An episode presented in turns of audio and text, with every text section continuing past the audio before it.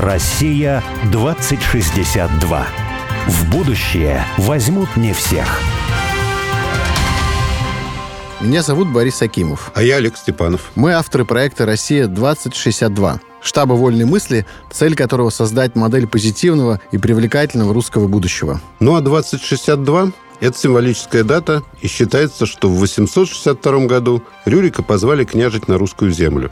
А в далеком, но не слишком, 2062 году мы отметим 1200 лет образования русского государства. Мы представили себе, какой могла бы быть будущая Россия в 2062 году. Но не просто представили, а призвали на помощь экспертов и визионеров. И не столько мыслителей, сколько делателей.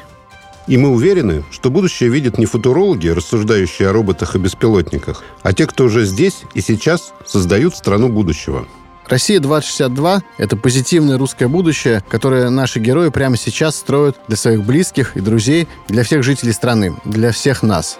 Каждый раз мы зовем в студию «Радио Спутник» героя, который, не дожидаясь 2062 года, действует уже здесь и сейчас и делает то, что кажется нелогичным и даже сумасшедшим, потому что часто будущее не очевидно и являет нам много невероятного. У нас сегодня герои, Олег, э, это живые иллюстрации будущего во всей его красе в нашей версии будущего. Кристина Сударевская и Дима Серов. Молодая семья. Герои нашего тезиса про переселение из мегаполиса в провинцию или деревню. Они уехали из Москвы когда-то, по-моему, больше 10 лет назад уже случилось. И с двумя маленькими дочками начали новую жизнь. Сначала в деревне Медовеевка, а потом вовсе забрались в места, где не было никаких дорог, и создали на заброшенных, заросших лесом полях ферму цель которой – обеспечение сырьем своего же производства органической косметики. И так появился небольшой, но знаковый для территории проект «Краснополянская косметика». Если совсем кратко, то удивительная история выглядит так. Ребята переезжают из Москвы в деревню Медовеевка, и Кристина варит в своем деревенском доме мыло. А Дима ездит по разбитой деревенской дороге на джипе, на цепях – на работу и каждый месяц большую часть зарплаты вкладывает в семейное дело. В мыло, да? В мыло, да. Вложив в мыло, да. За несколько лет Кристина и Дима превращают семейное мыловарение в настоящий бизнес, который называют «Краснополянская косметика» продают свой дом в Медовеевке, который их усилиями превращается из полузаброшенной деревни в модное место, продают, чтобы снова забраться в новую глушь и там воплотить свою мечту в жизнь. Создать косметику от грядки до флакона. То есть с нулевым... Нулевой километр. Да, нулевой километр. То есть, да, когда от выращивания до производства не проходит Несколько ни одного километра. Да, всего. да. Вот, да. И теперь они сами выращивают здесь лаванду, и даже кактусы и многое другое. Все, что нужно для их собственного производства косметики, которая тут же расположена по соседству. Мало того, они создали лабораторию здесь, где еще 4 года назад были заброшены сельхозполя, а теперь какие-то химики работают молодые, которые вслед за Димой и Кристиной переехали из мегаполисов. И благодаря нашим героям они, эти химики, здесь нашли интересную творческую работу в этой самой лаборатории. А недавно на ферме появились и улитки. Им был нужен муцин, который выделяют, собственно, сами улитки. И он используется в косметическом производстве. Вот. И поэтому и производство тут на ферме, и улитки на ферме, и лаванда, и кактусы, все в одном месте. Дима, привет. Привет, Дима. Привет. Дим, у меня такой вопрос, связанный с тем, что я осознал, как устроена ваша жизнь. Если коротко ее описать, ваш жизненный путь куррикулум Витой, то можно коротко его так описать. Приехали в Москву, обустроились, завели успешный бизнес, потом все бросили, переехали в Медовеевку, где ничего нет. В Медовеевке обустроились, завели успешный бизнес, после этого все там бросили и переехали куда, вот как это место называется, новое? Лавандовая ферма. Да, ну это сейчас лавандовая да. ферма, а вообще... А так переехали в какой-то горный ну, в общем, бурьян. В горный какой-то бурьян, где ничего не было. Обустроили. Обустроились, завели лавандовую ферму, ферму, поставили солнечные батареи там и так далее. Вот скажи, пожалуйста... Нет ли в этом что чего-то психического? Нет, да, что за чувство ведет вас по этому пути? Цель-то была изначально, вот когда... Переезжали в Москву? Не, в Москве просто мы понимали, что нам не место, потому что слишком много ресурсов город отбирал. И мы с Кристиной, я помню, ехали как раз на машине, стояли в пробке и прям буквально ели кашу, которую заварили в термосе и пили чай. Вот потому что было много дел, и надо было, ну, как бы без остановки мотаться. Мы понимали, что так невозможно жить. Какой бы бизнес ни был, он в любом случае всегда будет забирать много времени, много ресурсов, ну, точнее, все время, да. И в Москве невозможно вести нормальное дело. И когда мы переехали уже в Красную Поляну и здесь стали развивать дело, мы радовались тому, что нету пробок, мы там 10 дел за один день, там 10 встреч каких-то проводили и так далее. А идея вот с этой фермой, да, вот ну, с тем, что у нас сейчас, она появилась еще в 2008 году, и мы просто шли потихонечку к этой цели. Копили деньги, вот, ну, открыв бизнес там в Медовеевске и, ну, развивая вот бизнес с косметикой, да.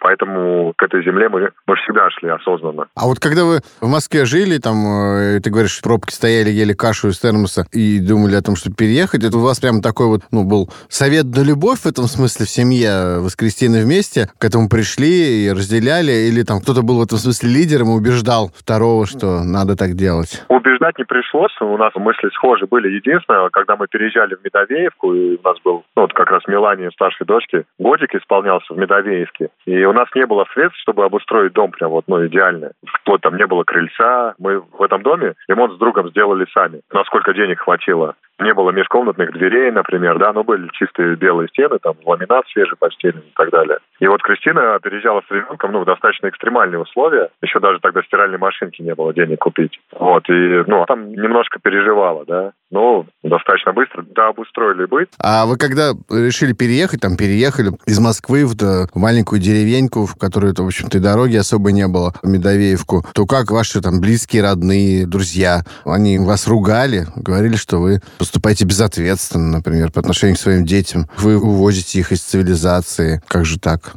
Ну, у нас тогда была одна дочка, и как раз годик исполнялся. Родители переживали, они волновались, но в целом поддержали, потому что как раз они там помогли взять кредит, чтобы мы могли отремонтировать этот дом была поддержка. Они следом переехали за нами, потом мы продали их дом, они купили квартиру в Поляне, и как раз вот, когда второй ребенок появился, они все очень поддерживали нас, ну, помогали там. А ну хорошо, а наоборот, раз вас все поддерживали, есть пример, например, того, что кто-то за вами повторил, ну, ты сказал, вот родители повторили, кто-нибудь еще потом, друзья какие-нибудь, родственники, ой, вы, слушайте, вы показали мне пример. В Поляне уже, конечно, очень много, ну, в целом, переехавших людей, потому что сейчас в целом поселок изменился. Мы-то переезжали, как бы, ну, действительно, сельскую местность, вот Медовеевка, горное село. А сейчас уже наоборот все говорят, а, ну у вас успешный бизнес, ну вот рестораны, например, да, mm. папа Boys, потому что в Медовеевке находится.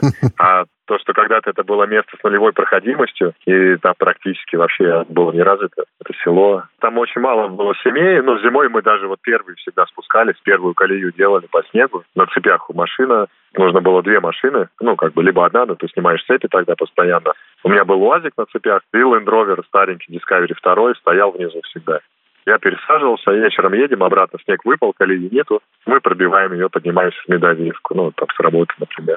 А сейчас там уже трактор чистит дорогу, куча машин ездит, все хорошо. А расскажи, ну вот все-таки, как вдохновляющий пример и вообще как такой кейс, чтобы вот народ по России не боялся действовать здесь сейчас, несмотря на кажущиеся странные условия, там нет дороги, нет людей и так далее. Вот как приехали в деревню, нет дороги, нет людей, а что вы там сделали? Расскажи поэтапно. Когда мы переехали в Медовеевку, нужно было на что-то жить. Я нашел просто работу в Красной Поляне, работал, и Кристина потихонечку занималась ну, маловарением. Больше половины зарплаты я отдавал на развитие ее Тогда еще хобби это было, ну, которое мы пытались превратить в дело нашей жизни и понимали, что этим будем заниматься. Потом э, мы с моим другом Костей открыли, ну, решили построить паб в Медовинске, гастрономический паб. А как такая идея вообще пришла, что какой-то деревне, в которой никто не живет, и попасть туда невозможно, и никто туда не ездит, потому что незачем открыть паб? Очень органично эта идея пришла, потому что Костя, ну, Костян, мой друг, он обожает готовить. И когда он приезжал, ага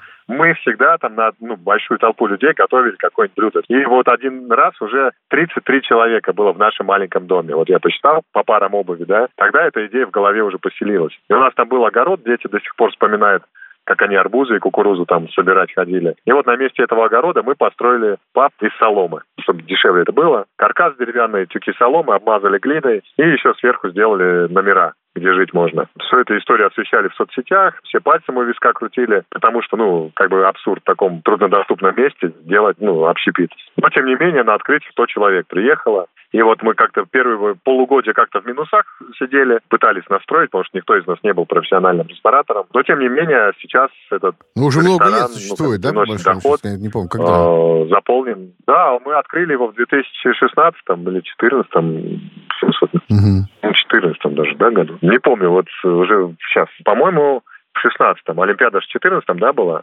У нас вот Мне мы кажется, сразу после 15, Олимпиады. потому мы что я-. Вот сразу после Олимпиады мы Мгм. открылись, потому что не успели мы на Олимпиаду. И, соответственно, вот стали его развивать. Там уже доход стал как бы посерьезнее, и, а, ну и было отдельное помещение, что немаловажно для производства косметики. Это уже было не просто маловарня, мы косметику делали. И там прям было 70 квадратных метров, которыми мы гордились, так, чистого производства под косметику, под мыло. Вот, и, соответственно, дальше больше, ну, спрос во- во- возник. И нам там курорт Роза Хута говорит, а не хотите вот у нас открыть? Ну, магазин, шоурум, где вы еще и производить косметику будете. Нам, мы уже там не помещались в Медовеевске. Вот поехали там, сделали производство. Там перестали помещаться. Ну и тут уже вот, ну, уже нашли ферму. Там земля была запущена достаточно сильная.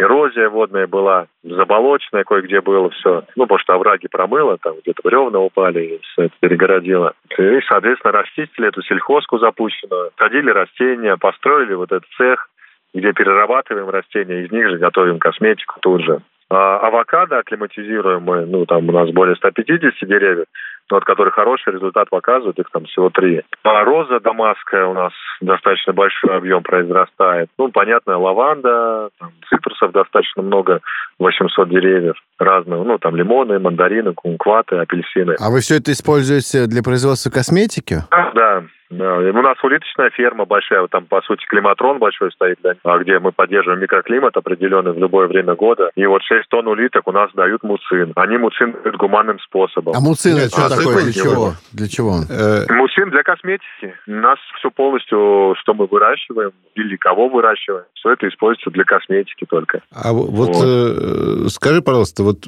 все-таки обычно, когда ну, говорят о каком-то бизнесе, ну даже по жизни просто, ты вот куда-то переезжаешь там, да, в какую-то деревню, где там ничего нет или почти ничего нет, и все сразу там говорят, ну что нужно? Ну, во-первых, нужно потребовать от государства, чтобы провело дорогу. Во-вторых, нужно там, ну, минимально как-то обустроиться. Нужно там дровами запастись, там в лесу дров натаскать из лесу и так далее. То есть все как-то очень, ну, такое впечатление, что вот-вот мы сюда переехали, вот мы сейчас будем бороться за жизнь и требовать что-то от государства. А у вас как бы получается, что вы переезжаете в то место, где ничего нет, да, и последнее место это вообще потрясающе, да, вы там сделали цех с панорамным остеклением, с террасами, просто красивейшее место с видом на море, на горы там и, и так далее. Во-вторых, дорогу как бы осталась в, в таком состоянии, то есть ты едешь, и это такой аттракцион до сих пор, да? Но дороги вообще не было, это надо понимать. То есть А. там я даже застревал на полнопривод, ну, на пикапе, да, висел на брюхе, и там все четыре колеса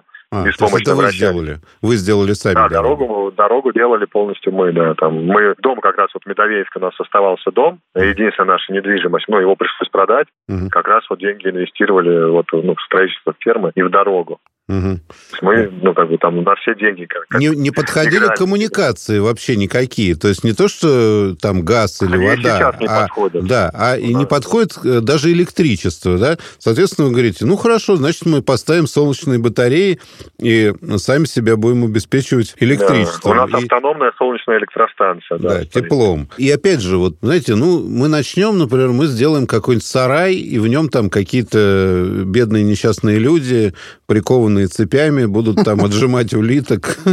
Вот. Ну да, надо сказать, что мы грязи, с Олегом обнаружили в том А вполне там- себе таких э, молодых энтузиастов, э, классных э, ребят.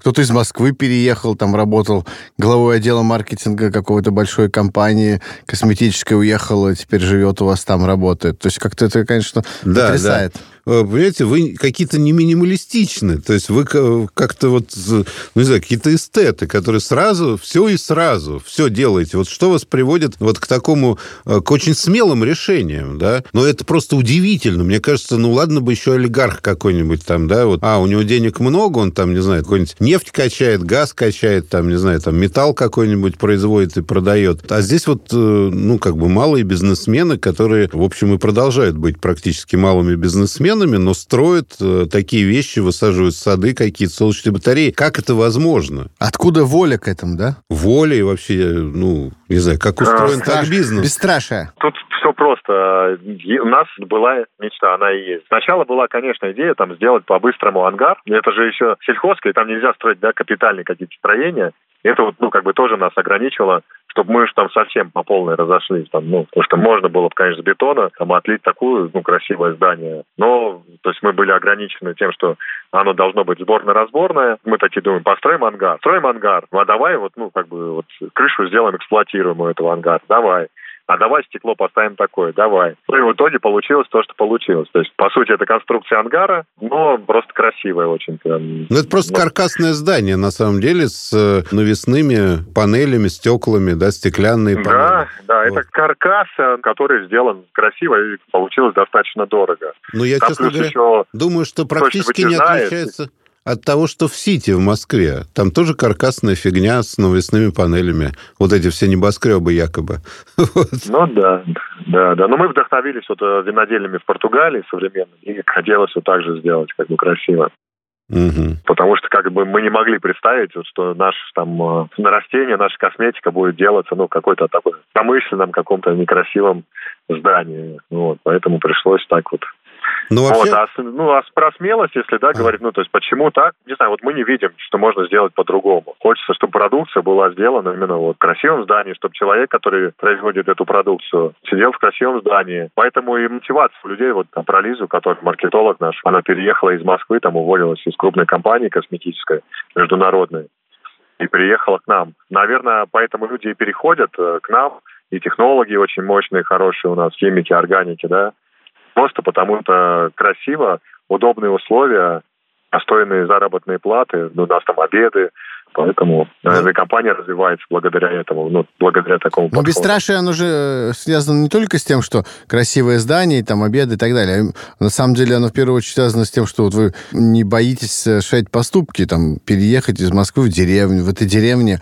начать открыть ресторан, когда там никого нет, на задворках ресторана открыть косметическое производство, потом, значит, продать этот дом, когда деревня раскроется благодаря вам, уехать куда-то в горы дальше, там, расчистить какой-то бурьян бурьян купить, там, взять в аренду и расчистить все, и там поставить солнечные батареи, улиток завести. Но вот это все же бесстрашие, которое, на самом деле, к сожалению, к моему глубокому, для подавляющего большинства людей недоступно, потому что, ну, большинство людей, они живут как? Ну, как принято. Ну, вот я сделаю то-то. Почему так? Ну, вроде так положено, надо в офис ходить на работу. Ну, значит, я, я буду жить в большом городе. Почему? Ну, так принято, вроде считают, что это лучше. Ну, то есть люди боятся совершать поступки, а вы не боитесь. Вопрос вопрос. Это природное какое-то качество, врожденное? Или этому можно научиться? Вот можете научить кого-нибудь? Олега, можете научить взять и менять? Научить, вот, меняться? Ты на втором этаже живешь, Борь?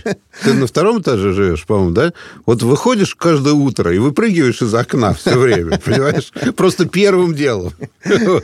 Проявлять бесстрашие? Да. В конце концов. Как, как, как вот этому научиться? И можно этому научиться? Смотри, ну, если есть цель, если тебе сердце велит так делать, то просто делай так, как оно велит. Ну, то есть нужно жить по законам, вот слушая себя, свое сердце. Если нет, ну, например, кому-то комфортно в городе, ну, жить в многоэтажном доме, если ходить сыпет. на работу, для, для, для него так безопасно. А если ты живешь, мучаясь, ну, вот в этой среде, вот как мы, например, нам там было дискомфортно, то, конечно, едь, э, ну, там, не знаю, за город, ищи какое-то место свое, где тебе будет хорошо, реализуй свои желания на здоровье. Здесь просто нужно слушать себя, свое сердце. Ну и понимать, что за всем этим огромное количество проделанной работы. Там мозоли на руках, какие-то нервы, там седые волосы и так далее, потому что ну, это действительно сложно. Но зато как бы этот путь, который приносит удовольствие тебе. Когда ты идешь вот по этому пути, который ты выбрал, да, сложно, но ты счастливый, хороший человек. Кто-то в Москве может быть таким же счастливым, понимаешь? Кому-то нужен хороший ресторан, качественная еда, высокая заработная плата, дорогая машина. Хороший чужой там, ресторан.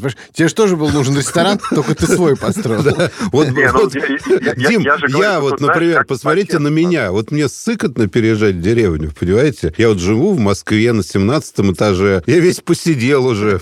Боря свидетель, я седой. У меня мозоли на руках. Главное, я Живу все равно на 17 этаже. Хожу в соседний магазин Макдональдс и буду ходить. Вот. ты же получаешь удовольствие от этого. Огромное, огромное удовольствие. Ну, конечно. Все. Толстый уже. Не помещаюсь тут в студии за столом.